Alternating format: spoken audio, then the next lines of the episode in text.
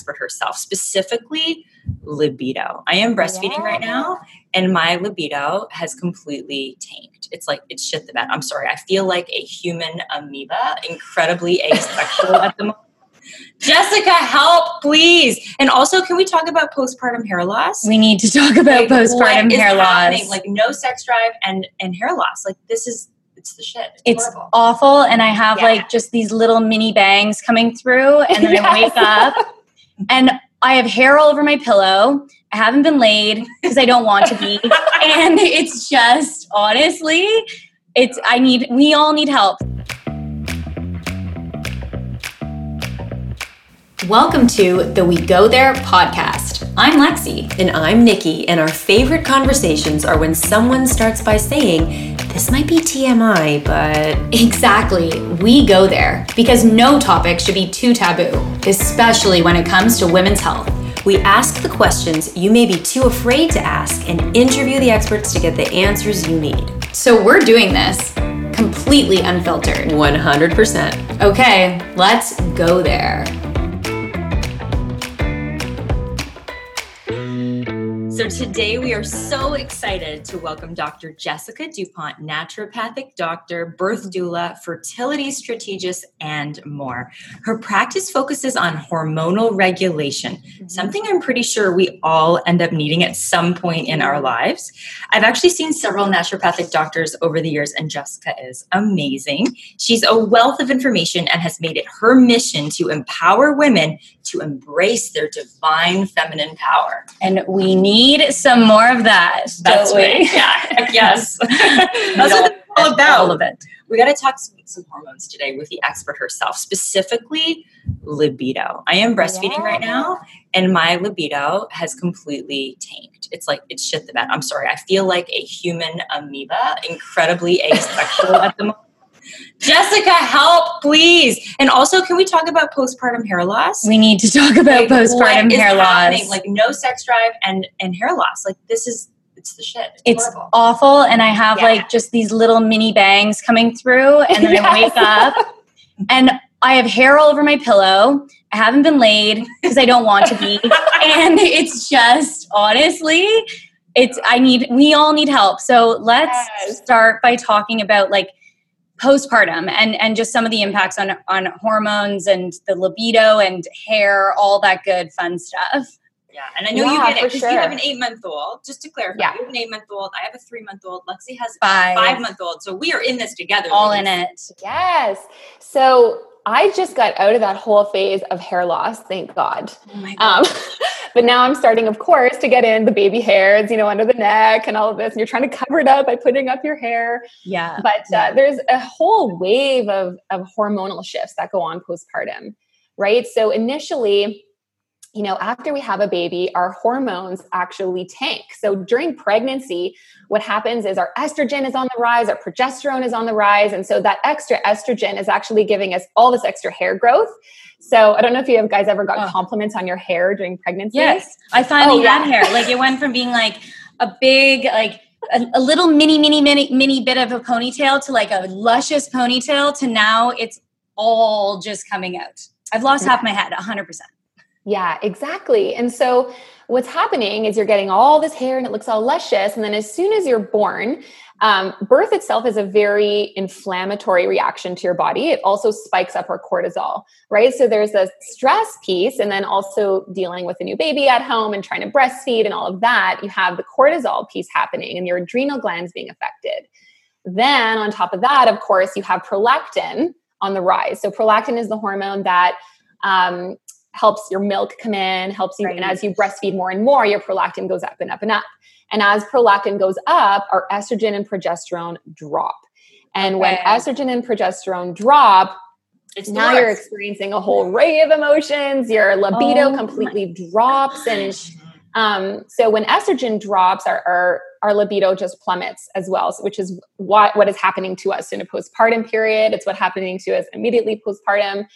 And kind of when you hit that four or five month um, postpartum period. Oh, right now. Our estrogen levels and project, yeah.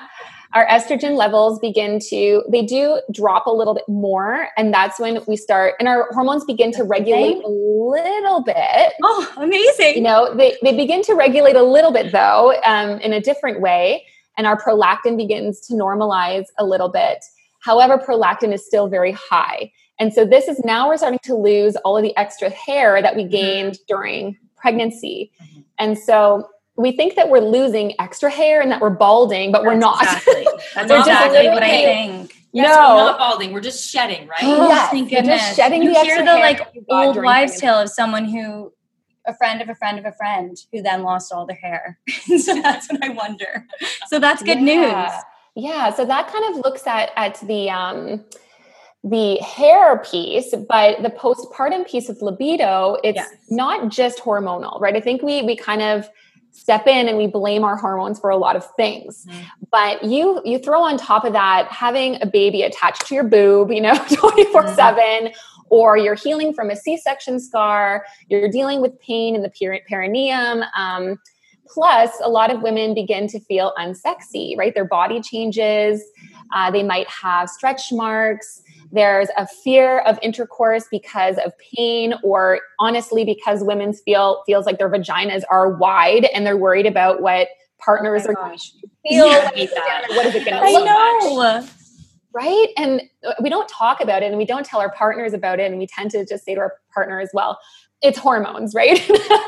Oh i was hoping that was legitimate. It, no, it is True, for sure, for sure. Um, you know, again, we're dealing with the estrogen being low, and and that is a factor, and our testosterone as well begins to drop, and our hormones are highly affected by other things, and that's that's the biggest thing to remember. It's highly dependent on stress, and we know being in a postpartum period, there's a lot of stress going on. We're trying to adapt to the new baby at home we're trying to do it all. I think Nikki, you did a post about this recently. Oh yeah, it's, it's do it all the, doing it all is such a it's such a myth. You're just like some yeah. stuff just has to give. I think we put a lot of yeah. pressure on ourselves, and and for, for me too. I'm just like, oh my god, is there something wrong? Like all these people mm-hmm. are like, mm-hmm. you know. I remember uh, just anecdotally, a friend of mine had gotten the clear at her six week checkup to be like, okay, now you can go have sex again. And she was like, oh, I'm so excited. I've missed it so much. And I was like, are you? Who no for real like who are you are you even my friend like i was just so like i don't no, understand no I, yeah. but i felt it, to be you know in all seriousness i was like god like is this normal that like i have yes. zero sex drive yeah yes. exactly so some exactly. women actually thrive on stress so they their libidos can actually go up and I think oh. that also depends too on progesterone levels because we know the higher the progesterone, the lower the libido. And so if her progesterone is on the lower end, it could actually be benefiting her in, in a way. But um, there's also, you know, if she was avoiding sex throughout her pregnancy or anything like that, or then, you know, having sex postpartum can actually look like a way of reconnecting with their partner. Right. I remember me um, when after my firstborn, there was this feeling of, oh my God, I, it's not just me and my partner anymore. And it was a really odd feeling. You know, you have this new baby there and you love them and you want to spend tons of time with them, but it, you have to spend so much time with your baby. There's this fear of losing intimacy with your partner and losing that connection with your partner. And so mm. I feel mm. like some women jump into sex early because they're like, I just want to feel connected again and not lose that relationship. Yeah, right? I, I can see that. Like, I think what for me, and it's interesting what you say also about when you're breastfeeding and your hormone levels, because with Piper, my first, I felt like my libido was came back a lot faster, but I also mm. um, had le- a lower milk production. So I don't know if those are probably linked. Then with Clark, I Absolutely. have a much higher milk production, so I didn't need to incorporate formulas e- as early. Early, and this time around, I'm finding it more challenging than with uh, Piper, but that connection piece with Piper was definitely why I like jumped on the bandwagon very quickly mm-hmm. on afterwards. But I think it was also the combination of want not wanting to not be not normal because it's the six weeks. You're good to go. Yeah, totally. um, and I actually didn't have tearing with my first, so I, I was good to go kind of even earlier. And I'm like, no, I, I, maybe like wait a few more weeks, right? Like, mm-hmm. yeah, um, yeah, But wanting to not be not normal and also that want for the connection back of that relationship, just the two of you of something that you guys just have. Um, meanwhile, your body's been used for all of these things. mm. Yeah, used, like literally used. So that's, yeah, that's just an interesting kind of connection between the two um, for sure. Right. And with your, when you, um, when your breastfeeding starts to go down, if you're not breastfeeding as much or you're introducing formula, then obviously prolactin levels will drop and then your estrogen will, will go back up, okay, right? And so yeah. libido tends to return. And now going back to kind of your friend too, Nikki, there's kind of the flip side of things. So if your estrogen drops, of course, you know, we do see lack of lubrication in the vagina, so sex can become painful. That's another factor. But then we also have this beautiful release of oxytocin when we're breastfeeding. Right. And so oxytocin releases the um, or with release with breastfeeding kind of causes that milk ejection reflex and that actually appears to have a positive effect on mood so if mood was low before this and you're avoiding sex because of low mood that's a factor but as mood goes up we know that um, libido will go up Right. It just will, right? We tend to just feel more energetic. We feel more lively. We have more self confidence. Um, we might sleep better, things like that. So there's so many factors outside of just hormones that could be playing a role, right? So, Medications, there, like there's so right. many different things. And with that, like for now that's like kind of moms and um, you know postpartum and so with non-moms and libido and you know anyone can have a low libido. How do you kind of know that your libido is low? Like, obviously, sex drive, you would think, but are there other signs that people would look for to say, oh, am I just tired or do I have low sex drive or both? And just for, you know, mm. everyone out there, because I love what you said about I mean, I love and I hate it because I definitely think the hormone out card is a real nice one to use. um, but the fact that that's not just the factor and that there's stress and that there's a lot of these external factors that play a role in it. So, mm-hmm. how does that work with, you know, non moms and um, just everyone, I guess, in general? Yeah. So, everyone in general, I mean, the first sign is I, I think that women should look at their periods Okay. okay. so our periods are a great way, a great indicator of telling us if there's something hormonally going on, if, if there's some dysfunction happening, right? And so basically what happens is when our periods are normal, we have an increase of, so when we have our period, our estrogen and progesterone tend to be at its lowest, and then it gradually inclines as, as we hit ovulation. And then around ovulation, we, our estrogen is up, our testosterone is up, and so we feel sexy, we feel vital, we feel energetic, and it's like go time. Our libido goes up. And then, but after ovulation, what happens is now progesterone is on the rise. And as progesterone increases, our libido tends to go down. So, this is kind of like I don't know if you've ever experienced this during your cycle, but you know, as we move into after ovulation, it's kind of like, oh, I kind of want to become a recluse again and just kind of like tuck in. And, and then we have our period and it's even worse. And so that's kind of when the hormones tend to decline again. And so the first thing is to kind of look at the cycle. You know, you're looking at the regularity of your cycle, you're looking at uh, the amount of blood loss. Is it too light? Is it too dark? Is there blood clots? Is it painful? You know, all of these things could be signs of a hormonal imbalance. So, the one thing with libido, it's never just low libido.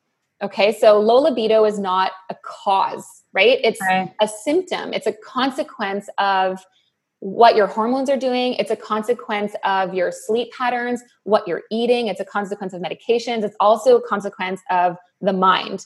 You know, what is your attitude towards sex? What is your relationship with your partner? Um, so, other signs you can look for though is vaginal dryness. Is there pain during intercourse? Are you feeling disconnected with your partner? Uh, are you sleeping well? No. Is there a lot of I know exactly like Absolutely. Right. So if there's low libido happening, you have to kind of sit back and question why. And then looking at your thyroid could be another thing, right? Because we know if thyroid hormone is off, then you're probably not sleeping well, you're not eating well, you're not feeling, your mood is low. Like there's just so many other things uh, that are associated with low libido. And so, Thyroid um, is when, common though, right? Like thyroid is super common. So common. I've had so many. I had a friend of mine out of nowhere. She gained like she's a healthy like fitness seek mm-hmm. you know like mm-hmm. she's she's not this it came sort of really surprised her and um, mm-hmm. um, everybody's like what's going on and um, her tsh was 11 Yeah, really high. What's, it, what's the TSH? That's your thyroid. The thyroid stimulating hormone. Maybe you can. I mean, you're the expert. so tell us. So, what is there like a test? Like, if you think. So, I guess this might be interesting for people. Like, she had no idea, and she was trying to conceive, and it wasn't happening, and so that's when she got her Mm. thyroid tested, and then they were like, "Holy crap, you need to go on meds for this." Oh wow! And then she got Yes. pregnant like right away after Yes. they after she went on Synthroid. Now I know Yes. there's natural ways that you don't have to necessarily go on Synthroid because it's pretty highly commonly prescribed drug and not everyone Mhm. needs it. But I have to say, like, because I went through fertility myself, so I had to get all these hormone tests Right. done, and that's when I learned about this. And she had Yes. been gaining weight, her hair was thinning, so like Yeah, so she had all the signs, all right? the signs. So maybe you can go over that if someone's listening to this and they're going, maybe I Mhm. have a problem with my thyroid that's causing my low libido. So what would be some of those signs? So some of the signs, like you said, are you know weight gain. It could be even anxiety and depression.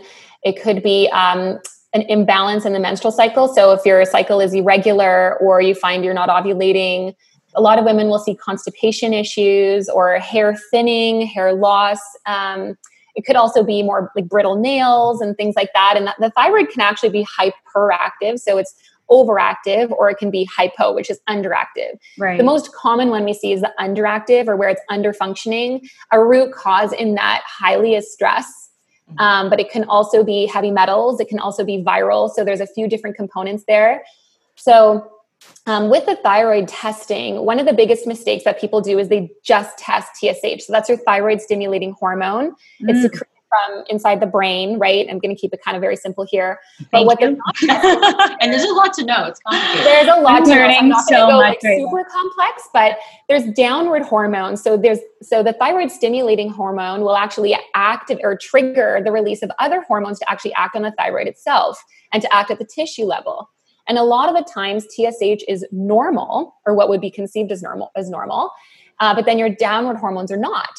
So a lot of Uh-huh. women are testing TSH and their doctors are going, it's fine because it's what we would call within range. And I'd say this in quotations because the range is so huge, right? It's 0.3 to 5. oh wow! And so if women are at like four, doctors are going, it's fine, you're fine. However, we know to conceive or to be, you know, to have an optimal thyroid level, the optimal thyroid level is between 1.5 and 2. Okay, so it's a very narrow window. Wow. So as soon as someone's even at 2.5, I'm going, okay, we need to help with thyroid conversion. We need to find out what's going on at the tissue level. Um, so that's those are your T4 and T3 hormones. You're looking at the antibodies of the thyroid as well, because there could be autoimmune response with the thyroid, which is actually very common. And Mm-hmm. if you're just going on Synthroid, for example, but you're not addressing the autoimmunity component, you can still have issues conceiving right? And so we need to, especially with women who are having issues conceiving, or if they're seeing issues um, with weight gain, like they're trying to lose weight and it's not happening, and you know they're irritable and they're trying to figure out what's going on with their bodies, they're not sleeping well, having hair loss, all these things, then you should look at the thyroid. And I, I, do it as a general. I know. Well, it's like a vicious cycle too, because you're saying like that causes stress, but stress causes these imbalances, and like it just is going to continue around and around and around, right? Absolutely. So if you picture kind of your um, hormones as a giant spider web, right? If you pluck the web at one end, the whole web shakes. That's a great Right? I love that. So if you if one hormone is off, they're all going to be off, Right. right? So you kind of have to like go back and be like, where did this all start? Right? Like what hormone was affected first? Why? Because the hormone is is not the cause either. A hormone imbalance is a symptom as well. Right. And so you have to be like, what is actually going on at the tissue level? What's going on at a biological level? Um, and so with yeah, there's a lot of play. When you talk about your period being a big factor in terms of uh, being able to kind of diagnose diagnose quote unquote like and understand if you have some issues in terms of hormone imbalance what Mhm. would you be wanting to look for like when you're saying you know whether it's uh, Claudie or this or that so what's Yes. the ideal and then what would raise kind of your concerns of saying okay something's going on here let's let's do some you know tests on this For sure. So the ideal cycle, so like a textbook cycle, and I Yeah. say quotations too because there's also a little bit of variation, but your menstrual cycle should come on flawlessly. So a lot of women have some cramping, which is common, but I wouldn't say cramping is a normal thing. I wouldn't normalize that. So that's already telling me, you know, is there some sort of imbalance going on? Mm-hmm. PMS is an imbalance. Okay, so I'll get that in a second. Oh, but so I shouldn't have PMS. What? No. So that's another excuse out the window. right. Commonly, um, so basically, our periods should last anywhere from about um, three to seven days in length. I say ideally four to five. Um, it should be a moderate blood flow. So it could be a little bit heavier in the beginning and then taper off, which is okay as long as it's not tapering off too quickly. Mm-hmm. So you mm-hmm. don't want to see like a three day period, which is super, super light, because that could tell me, okay, there's probably estrogen deficiency happening. Oh, okay. Um, if there's clots, that might tell me that there could be potentially endometriosis. There, it, what it's really telling me is that there's stagnation within the uterus and within the reproductive organs. Mm-hmm. So, meaning that there's just not fresh blood flow coming in there's old blood coming out, especially if there's like brown blood or spotting in and around the cycle. That's telling me that there's old stagnant blood that's kind of not coming out. So, so there's a lot of stagnation within the uterus. Um, if you're ovulating, so ideally we like to see anywhere from a 26 to 30 day cycle. The average is 28 days. Yeah. And um, you're usually ovulating around day 14, right? Or if you have a 26 day cycle, you're ovulating around day 12. If you have a 30 day cycle, you're ovulating around day 20. Okay. And so, um, or no, sorry, not day 20, uh, day 16. right. So, um, if we see that you're ovulating too early, that can also be a sign of an imbalance. Or if you're ovulating too late, that can tell me there is an, a progesterone issue. If there's irregular cycles, so you're having a 35 day cycle one month, and then you're having uh, two cycles in one month the next, and then the cycle disappears for three months, Right. You know, that's telling me, okay, are do you have an ovulatory issue? Is there PCOS? Um, is there just a progesterone issue where there's not enough progesterone and too much estrogen? So endometriosis, a lot of pain during the mm-hmm. cycle. Um, if there's a lot of pain, you know, in, in your abdomen, but then also your back and radiating down your legs, even to the point where you need an Advil, that's a sign to me of an estrogen dominance. There's too much estrogen in the system. Doesn't necessarily mean there's endometriosis, but there's an estrogen dominance. And that's where we look at the liver, right? Okay. So the liver wow. is the organ that um, detox helps detoxify estrogens within the body, helps you convert the good estrogen to the bad est- or sorry, the bad estrogen to the good estrogen because we do have both mm-hmm. in our body. And so we know that if there's even a lot of PMS, there's usually a low level of progesterone in this estrogen dominance picture. Wow. Right? So there's a lot of emotions, um, irritability, feeling fatigued, bloating, breast tenderness, all of this. And so if we can get those fun, fun, fun. Right. So if we can get the all these things estrogens out, right? We can get these the liver functioning well so that it's metabolizing your hormones more effectively. Get those toxic estrogens out. Bump up your progesterone. You're going to have a way better period, and things are going to start right. to normalize. Right. And no and, wonder we have low libidos. Like, gosh, all of this yeah. stuff. Like, come on. You have to have sex when you're like, like what's that, the impact? Yeah, exactly. Of, of the pill though. Like, I know this is like we are really getting into the nitty gritty here but like I just just I know it's probably you could talk about this for hours. And yeah, there's yeah. so much to know. But just as a high level overview, what impact does oral contraceptive or even like any type of uh, yeah? Because same because I had an IUD um, previous like prior to Piper and. I noticed I used to have like the perfect period in terms of like textbooks, quote unquote. Like yeah. it was really regular, all those things that you just kind of listed off. And then um, after getting IUD, I had like the worst. It was like kind of the complete opposite, and it was so crampy and it was so long, after like seven days after yes. I went in. Oh, okay. and then throughout the time I had my IUD was like that. So it's interesting question to ask though, because that would then totally throw me off because I'd be like, oh my gosh, I have knowing what you've just told me now. Oh, I have issues with my hormones. Like this isn't the mm-hmm. you know mm-hmm. textbook kind of period that you mentioned. So now what's going on? And and then I guess I wouldn't I would probably be incorrect or maybe correct. But yeah, it's an interesting question around contraception yeah. for sure. Yeah, so some hormonal birth control methods, so such as the pill, the patch, or um, for example, Ortho Evra is one. Um, in, injectable injectable contraceptives and like the vaginal ring, the NuvaRing. So yeah. what they do is they actually suppress the usual cyclical nature of hormones and may affect desire and sexual functioning as well.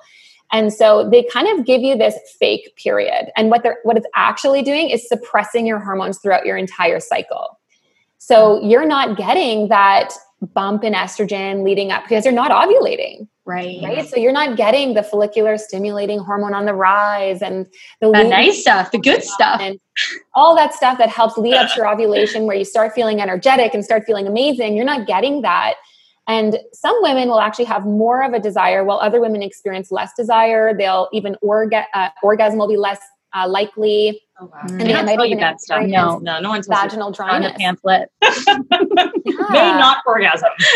right Uh, and then when you go close. off the pill like and the problem is is you know women think that by taking the pill they're regulating their period right they're told Yeah. that this will regulate your cycle and women think that because one their doctors tell them that and two because they're like well oh now i have no pain during my cycle and my period's coming once a month and lasting four days so yay for me but then they go off the pill and they're going oh my god my periods are like painful. What's happening? And it's all over the place. And that's because they didn't actually address the root cause mm. right? So during this whole time they're on birth control they're suppressing their their hormones and suppressing the root cause. And meanwhile the root issue is proliferating. It's getting worse and worse and worse. Right. so we see this That with women so who have endometriosis or PCOS and they go on the pill to regulate their cycle. Then they come mm. off and they say well i want to get pregnant now and you're going well now my we gosh. have to like go back 10 years Okay, here's Yeah. a question for you.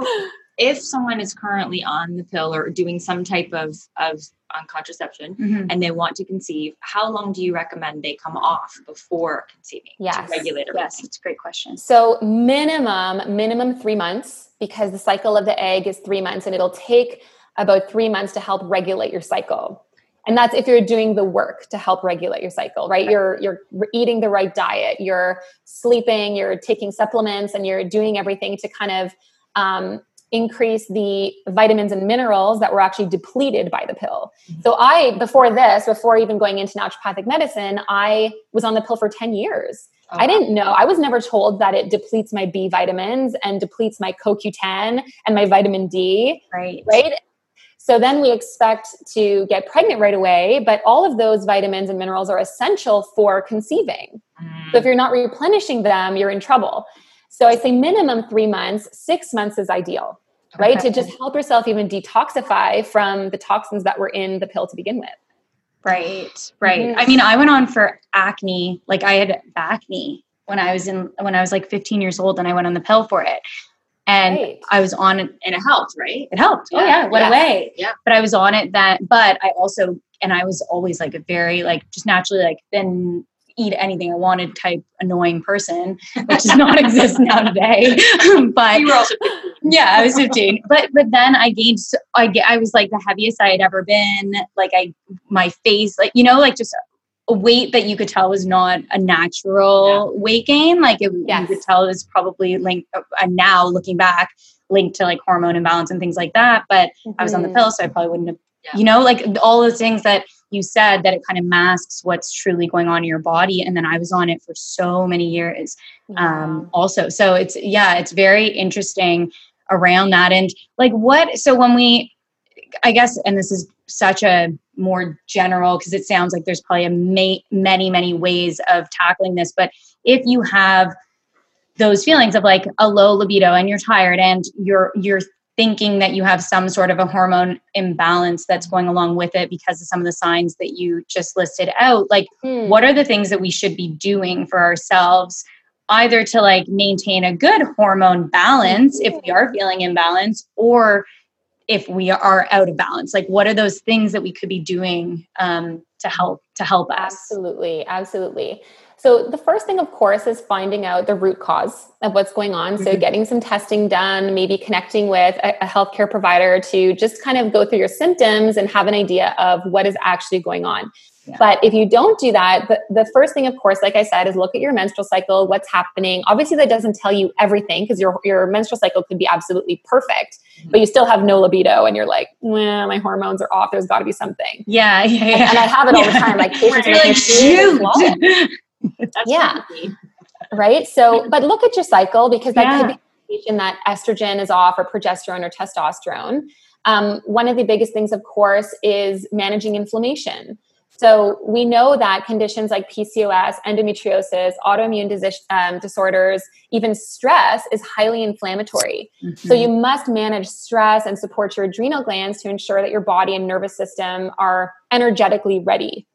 Um, exercise and sleep are also critical. So getting your eight hours a night. We know that. Uh, so I know it's so hard being a postpartum mom, and this is where one of the big problems lie. L O L. I know. I haven't slept in five in like four years, guys. oh my god, it's so funny. We're just like, okay, next tip. Yeah, Give me the like, other okay. tips. Yeah, yeah. Maybe I'll manage the other So if somebody doesn't have kids already, no, yeah. um, we want to try to get to bed before 11 p.m. because Oh, between 11 p.m. I and was 2 emailing her at a.m. midnight Yeah. last night. yeah, yeah. Yeah, Oops. yeah. Whoops. Fail. We're And failing so- this one. it's okay. It's okay. There's other ways. Oh. But sleep is very critical because if you're not sleeping, you wake up feeling fatigued and lethargic. And that makes you crave sugar because your mm-hmm. cortisol will spike, right? And then it'll completely drop. And so what we do is then we reach for carbohydrates. That'll increase our blood sugar, make it plummet. That makes us reach for more carbohydrates. And so we're actually like upping our sugar without really noticing it, making us feel like garbage, right? um, and reaching for that kind of afternoon coffee. And we know caffeine affects the adrenal glands and is inflammatory as well and is not good for our hormones. So it's this vicious cycle. Um, but getting especially some sleep between 11 p.m. and 2 a.m. because that's when we have melatonin release. So melatonin is the hormone that's secreted by the pineal gland and it helps regulate our hormones, our biological clock, our temperature, our thyroid, everything. And so if you're getting to bed at 1, 2 a.m., you're missing that vital time of melatonin production. Right. So that's kind of the sleep piece. Um, of course, we want to work on the liver, like I said, to kind of optimize hormone metabolism, working on digestion. And so probiotics are always a really good thing, or eating probiotic rich foods like fermented foods to just help. Um, if we bring inflammation down in our diet, then we're basically helping the digestive system, right? So in our digestive system, it's like a huge neurological network. Mm-hmm. And our mood is highly regulated by our gut health as well. So we see that, you know, if our gut is unhealthy, there's a lot of depression, there's a lot of anxiety. And so if we bring inflammation down and we're eliminating well, so our bowels are eliminating well. So if there's constipation, mm-hmm. you're trying to eliminate toxins, but if you're holding on to Yeah. your bowel movements, then you're holding on to toxins as well. And that's going to make us feel lethargic. That's going to make us feel like garbage. And that's going to decrease our libido as well. Right. And so there is research showing as well that if we have a good balanced microflora within the gut and also a good vaginal flora, that enhances our lubrication. It decreases risks of yeast infections and UTIs, which I have a history of UTIs before going into naturopathic medicine, and I never wanted to have sex Right. because I was afraid that it was going to give me a UTI. yes. And I have so many patients with that now with yeast infections. They're like, every time I have sex, I get a yeast Oh, infection. God. Right? And yeah, I have a friend so- with a UTI, same sort of issue, and like can't get can't narrow in on what it is, and it, she has two kids, and it's every, Mm-hmm. and she's like, I why why would I want to have sex when every single time I end up having some sort of like this UTI issue? So she's come to you. Yeah, she's gonna come to you. and also the pelvic floor, right? Yeah. And Nikki would know that too. Is that even um, with postmenopausal women, especially, we have a lot of UTI issues, Yeah, and uh, because of the pelvic floor. Right. And and after kids, it, that that prog- that um, gets even worse. And as estrogen drops, that gets worse. And so it's not only the hormonal piece, but it's also the structural pre- uh, piece of the of the pelvic floor and making sure that's working effectively. So um, the other thing too, I mean, obviously diet is a big one, right? So when it comes to healing imbalances and optimizing um, libido and optimizing your hormones, you need to start with a whole foods diet with plenty of fruits and vegetables, you know, that are high in antioxidants, high in nutrients. And uh, you need to balance those meals with what I prefer is plant based proteins. And I'll tell you why in a second. Healthy fats and um, complex carbohydrates so that they're not spiking your blood sugar. okay. So 50%, if you think of your plate of food, 50% of your plate should be above ground vegetables or fruit. Above say ground. So Mhm, no, because- no French fries. no potatoes. I actually love potatoes. I think there's a lot of Potatoes, benefits. buds, or carrots, or No carrots. No beef. Well, no, no, no, no, no. So nightshades. So is that why? Is nightshades? I've heard So some nightshades people- and inflammation. Yeah, there's some people who can um, find nightshades inflammatory, and so we do kind of take that out sometimes and then reintroduce it. Okay. So mushrooms and eggplant and tomatoes can be inflammatory for a lot of people. However, we know the above ground veggies, they won't spike your blood sugar as much as, say, the underground veggies. So I say 50% of, of your plate should be those above ground veggies and fruit. Don't be afraid of fruit. Um, That's I think a big thing to know Yeah, because I feel like especially especially now with so many fad diets, it's like Oh no goodness. fruits. There's all sugars and all Ah, that. And I'm like, yes. fruit? Just eat it's so yeah, yeah, a banana, banana. It's like bananas It's of all bananas things. Like bananas right when you wake up. Oh, no, Yeah. No, I know. have, I had someone tell me how much banana is in your smoothie, and I was like, one. They're like, you should only have half a banana a day. Like it Oh, was dear. like Yeah. for both. no. I, I had you someone kidding to to sub out banana, and no, only blueberries. Yeah.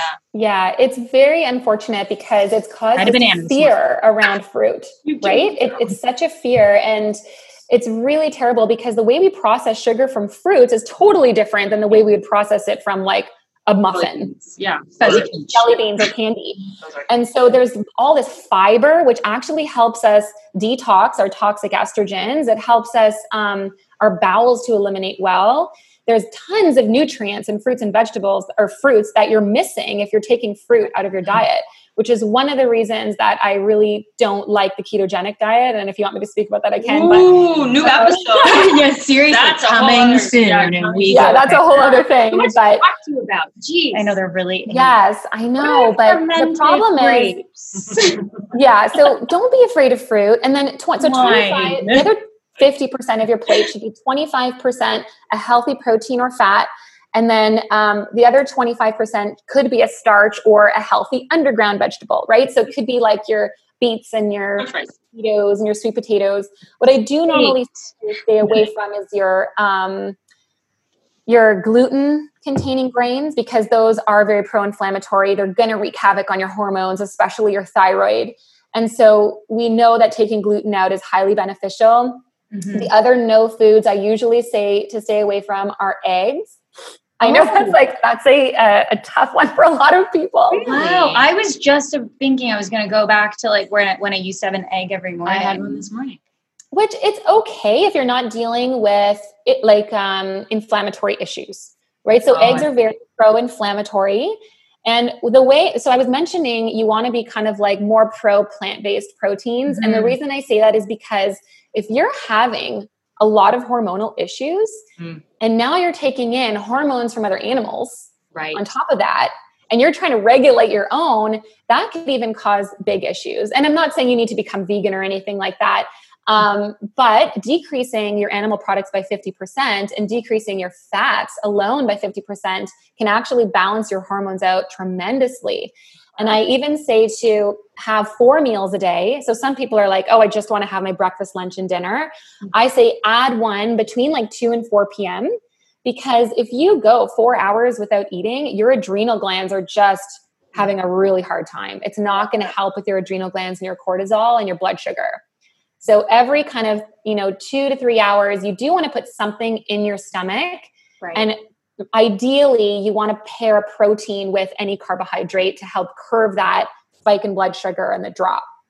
Okay. So like nut and would you recommend like nuts and seeds as like a good snack and things like that, Absolutely. It's, Absolutely. you know what? It's Victoria Beckham diet cheats regularly. I hear with nuts and seeds. Yeah. Well, Apparently. have you guys ever heard about the seed cycling?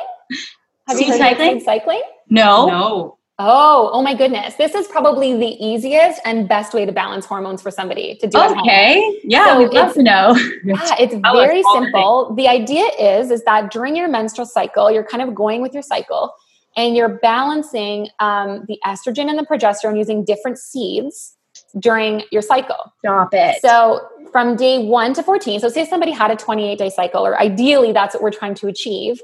From day one to 14, you want to balance out estrogen and you want to bring up estrogen. So you should have a tablespoon of flax and a tablespoon of pumpkin seeds every day in your diet. oh my god. Um, then after ovulation, so day kind of 15 to 28, you switch to progesterogenic seeds, which are your sesame seeds and sunflower seeds. Oh my this gosh. is like the biggest hack ever. I like the simple. it's so exactly Show very notes. We're easy. Put this in show notes. This Like, is good. And and it's not like you're switching a seed a day. Like it's just Yeah, a quick it's just little. two So weeks just those half in and the half. last two weeks. Yes, I and if you're love not having a period, you know, which some women aren't, the best thing to do is start it on like the next moon cycle, right? To Oh. start to kind of regulate it with the moon cycle and just kind of go from there. And normally I see within two rounds of doing your seed cycling, your periods are like, What? No Yeah. way. Simple as the seeds. You gotta go. it's as simple as the seeds. Seed cycling. If estrogen jumping on the seed cycle. So this is. I Right? love that you were like, haven't you heard? I'm like, Yeah, no, no, no, I yeah, haven't this is why you're here. Like we haven't heard any of like it. a hashtag seed cycling. Like I'm literally gonna go search that. Right Yeah, and it's incredible. safe to do. You know, it's not contraindicated with medications. You don't need to worry. Where like if you're using herbs and things like that, you want to make sure like you're you know talking to an herbalist or talking to a naturopath to make sure Yeah. you're taking the right ones for you. Th- This you don't have to worry. It takes out that worry factor, and it's giving you your omega threes. It's giving you your omega sixes. So And flax so- and pumpkin, then sesame and You have a good memory. um, I already forgot. sesame Flax, and yeah, flax and pumpkin, and then sesame. Your S's, so sesame and sunflower. sesame and sunflower. Yeah, so I can send it to you. I'll send it to you guys. Please yes, do. amazing. Please yeah. do. yeah and then um, oh my gosh the diet piece is so so important like increasing your omega-3s in your diet so chia seeds flax seeds walnuts um, Yeah. you can also do cinnamon because it actually helps balance your blood sugar and improve ovulation rates turmeric is like your anti-inflammatory god that's like the best Yeah, I You put put turmeric it and into your things. I have my foods. turmeric lattes. Oh yeah. so another trick another trick is to add just a dash of black pepper because Yeah, black yeah. pepper will activate the, the Turmeric. It's all in the mix. I get it at the health food store. perfect Okay, and I also have one one big question. I mm-hmm. was never a coffee drinker. Like I literally went 30 well till Piper was born, I started incorporating a little bit because you just I just needed to. And then I now Clark like I had become a full-fledged coffee drinker and I noticed my hormones out of whack way more with Clark than I did with Piper. and Mhm. same like common theme like low libido like hormones out of whack I- i found like just even like the abdominal weight like held on longer all those And let me tell you why. So, yes caffeine um, overstimulates the adrenal glands. right i heard Okay, you say and that so- and so it was like do i not do i need to cut it out again full fledged is what i'm wondering aggressive. It's aggressive. I never, yeah, I know, it's so depressing. It and now I'm like, I actually enjoy it. I'm becoming the person who enjoys it, and which is the general public, right? Mhm. I used to be. And it might just be the habit. It might be the habit of having something warm. It might not be Yeah. necessarily the caffeine aspect that you need. But what happens is because it overstimulates the adrenal glands, it put us it puts us into that fight or flight response. Hmm. And so every day, it's normal to go into a fight or flight reaction, right? Like when we're, you know, we're standing at a traffic light and we go to step in the middle of the street and oh, a car comes, we got to go and we step back, Right. right? And then it's like that's when your adrenal glands secrete your cortisol and secrete your adrenaline to help you react quickly, right? So that's the sign of a normal, healthy adrenal gland. But chronically over time, when we're fatigued all the time, we're dealing with toddlers, we're dealing with babies, we're postpartum, or maybe you're just dealing with um, COVID and shutting down all your wax COVID, medications.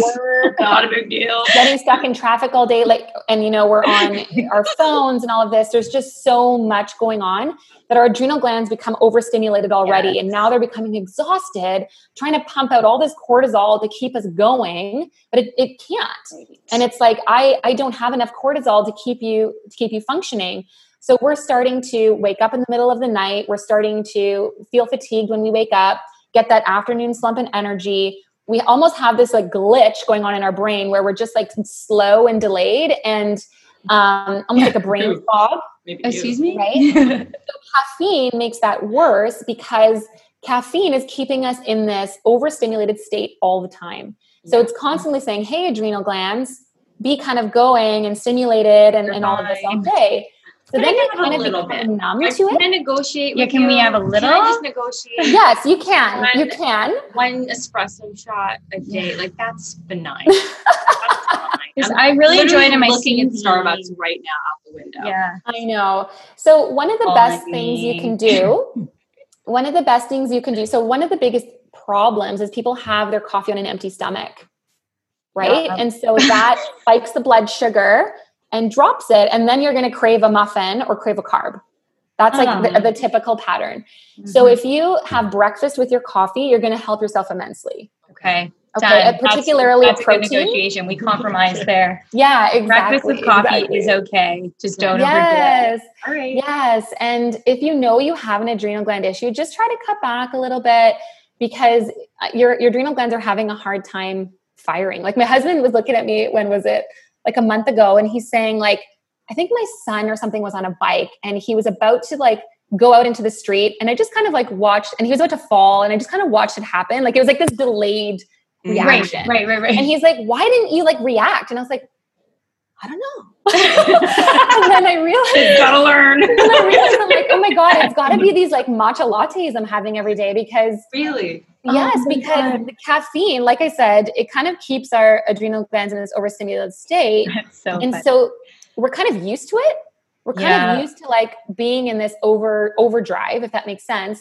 And then so when something actual serious happens, when our adrenal glands need to work to actually respond, it doesn't because it's already like I can I relate so much to that. I feel like I've done that so often where it's just like kind of watching it happen and you see it play by play, but you're yeah. not doing it. You're just like, ah, uh That's from an overproduction of cortisol, essentially. Yes. Too much cortisol floating around. Too much cortisol, but then over time, what happens is you don't have enough. Right. Because your adrenal gland, like it needs to produce cortisol to help you manage with stress, but it can't. So then it goes looking for other hormones to make cortisol. So what does it do? Is it picks up progesterone. So this is what we would call the progesterone steal. Okay. Oh, that little. And then your libido shits the bed. Then libido shits the bed, and testosterone drops, and their libido shits the bed even more.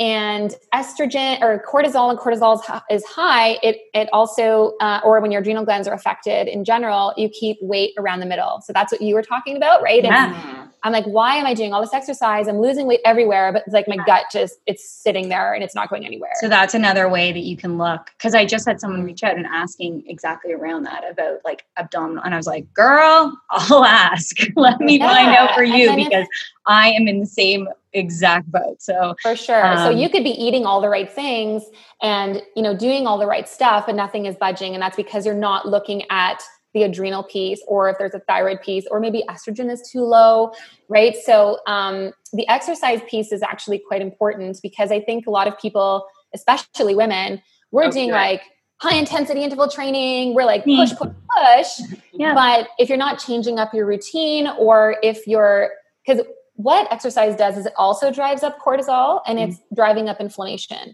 So if you're not doing anything to bring the cortisol down or you're not doing anything to um, bring down the inflammation, that's going to cause wreak, uh, wreak havocs on your hormones as well. And so we actually recommend not to overdo it. Mm-hmm. Um, usually, what I recommend is kind of sticking to not too much cardio. So, shorter and harder is better to reduce cortisol levels but not to the extent where you're like literally in the gym for two hours a day. Like yeah. I'm talking about doing cardio max, you know, one to two times a week, never longer than 30 minutes. Strength training is better. Um, there's this intuitive, you know, that we think more is better, but this is not true for exercise and hormones. So you have to do it properly. And when you do it properly, you will actually require so little exercise. I love, love this piece of advice because honestly, it was, it's starting to be the game changer with how I am with Clark, like post Clark now. And it was my game changer with Piper. And I didn't recognize it at the time. But this mm. time around, like I said, like I was having all of these issues and now and and everyone has told me like who knows anything about hormones and hormone imbalance and stuff like that is that exact tip. It's like okay let's be gentle to ourselves yeah. and this yes. doesn't this can be postpartum this could be you know non-moms as well like if you're having those issues let's be gentle to ourselves and start to actually like go for a walk instead and mm-hmm. do lighter like i so now i've been doing just pilates and yoga and less Yay, she's coming i know and and i have to get like i have to get my one like in every week of just like yeah absolutely crushing it on a peloton or something just to get that yes. sweat i know it's not the best thing for me but mentally it helps yeah. but exactly. then otherwise all that calming and it's literally in a couple like probably six weeks i've noticed like a massive difference in my body that abdominal weight, all of those things.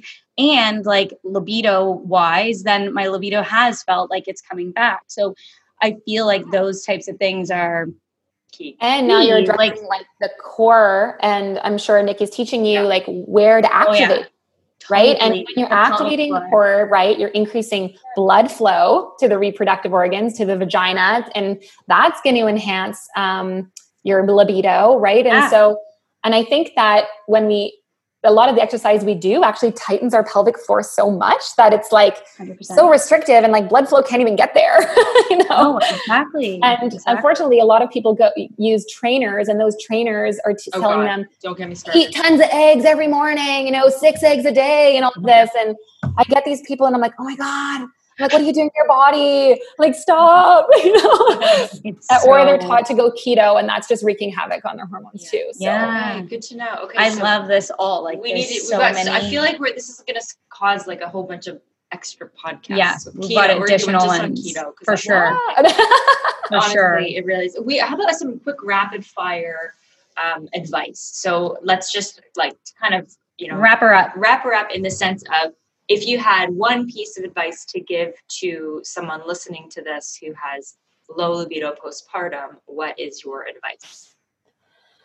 Okay, so my biggest piece of advice would be to connect with yourself and connect with your partner because I think we're in denial a lot and we do tend to blame our babies, we do tend to blame our hormones, which mm. that is one piece of course, go and get tested, test your thyroid, test your progesterone, um, and you know, make sure you're getting support mm-hmm. and sleep and things like that. But having a discussion with yourself to recognize what is going on on a mental and an emotional level because we know like i would say mindfulness is the most important piece when it comes to regulating hormones and recognizing where the issue with libido lies Mm-hmm. And so is there a self-worth issue? Are the, there are these myths and you know false beliefs that you have about postpartum or even about pregnancy and about um, yourself and and also connecting with your partner because there's probably an imbalance of libido mm-hmm. happening where the partner has mm-hmm. this high libido and you don't and that can cause big issues in relationships you know that can cause um, partners to become resentful partner the partner who has kind of the the higher libido to think you know maybe she doesn't want me anymore and i'm not good enough and you know um, maybe you know all of these things. And so these are all potential issues to kind of you know you want to talk to your partner explain how you're deeply feeling. Don't just say i'm not interested and leave it at that. Tell them about your thoughts your anxieties your fears. Um, so getting emotional is really important. So research actually suggests that women tend to feel more sexual desire towards those men uh, for whom they feel like an emotional connection with. Right. Yeah. So, of course. Yeah. Yeah. So the most important thing a man can do to get a woman in the mood is to have that strong emotional connection, have more touching, try hugging for 20 seconds. Mm-hmm. And, um, after you know the baby's down the babies go to bed and that's when we're like the most exhausted um, right you know just even having that cuddle on the couch it doesn't have to be sex but just reconnecting, show your partner love in other ways as well. Um, looking into the root cause, like I said, and a woman's biggest sex organ is her brain. Yes. Okay. Really? So, yeah. So to turn her on, a man needs to help her turn off her brain. Right. Because we're going through lists and we're going through oh, what yeah, for sure. um, so we have actually found parts of the brain responsible for processing fear, anxiety, and emotion slowed down significantly in women as they become aroused, which is really interesting. Awesome. Um, so, so men can kind of help if they help around the house, if they recognize when women are very like highly under stress, they can really help with that men they just need to hear this. That's it. We'll just like, tell them what time code to listen to. Yeah exactly. Like come on in and listen to this part and you just you got it. there you go. Also like i relate to you guys. I'm postpartum and my libido is like zero. And but i'm going like well do i even want my libido to be higher right now? Like i don't know. I don't know if i really care. I don't know if i have energy for sex you know? Um, but I do notice that it does affect your relationship with your partner. It does. Yeah. And then that also makes mood change and makes things worse. And so it probably takes us just sitting down and reconnecting with our bodies and being like, Mm-hmm. listen, I deserve sex. I deserve to be aroused and to have an orgasm and to have this fulfilling life of sex, right? And so, Totally. right? So Totally. I think that's It's so true. need. Um, I think you covered so much Yeah. here. Where tell us where people can find you. Absolutely. So um, you can find me on my website. Um, so I think you're going to put that probably in the show notes, but it's um, drjessicand.com. And I my clinic is based out of King City, but I have a large virtual practice right now. So anyone can kind of connect with me virtually. Uh, I do, I'm very active on my Instagram account. Um, it's uh, Dr. Jessica DuPont. You'll be able to easily find me there. I, I put love tons of information. there, honestly. Oh, okay. I love your tips. They're great. Those low libido, check menstrual cycles, Yeah. get on the seed cycle. Seed cycling. We're Seed all doing cycling. seed cycling. Sleep is key and Bring down yourself kindly. Diet. Not too much Yeah. coffee. And not too much coffee, but a little is okay. And not too much sugar. You want to cut the sugar because sugar just wreaks havoc on And hormones. bananas yeah. are cool. We love Yeah, eat your bananas. And connect with your partner and you deserve it. Yes. Have the sex. You deserve it. That's right. I like it. Absolutely. All right. Thank you so much, Jessica. This has been amazing. Oh, thank you so much for having me. This is uh, this is really great. Thank you so much, ladies. Thanks for listening. Stay tuned for our next episode. And in the meantime, follow us on Instagram at We Go There Podcast and check out WeGoTherePodcast.com for more info.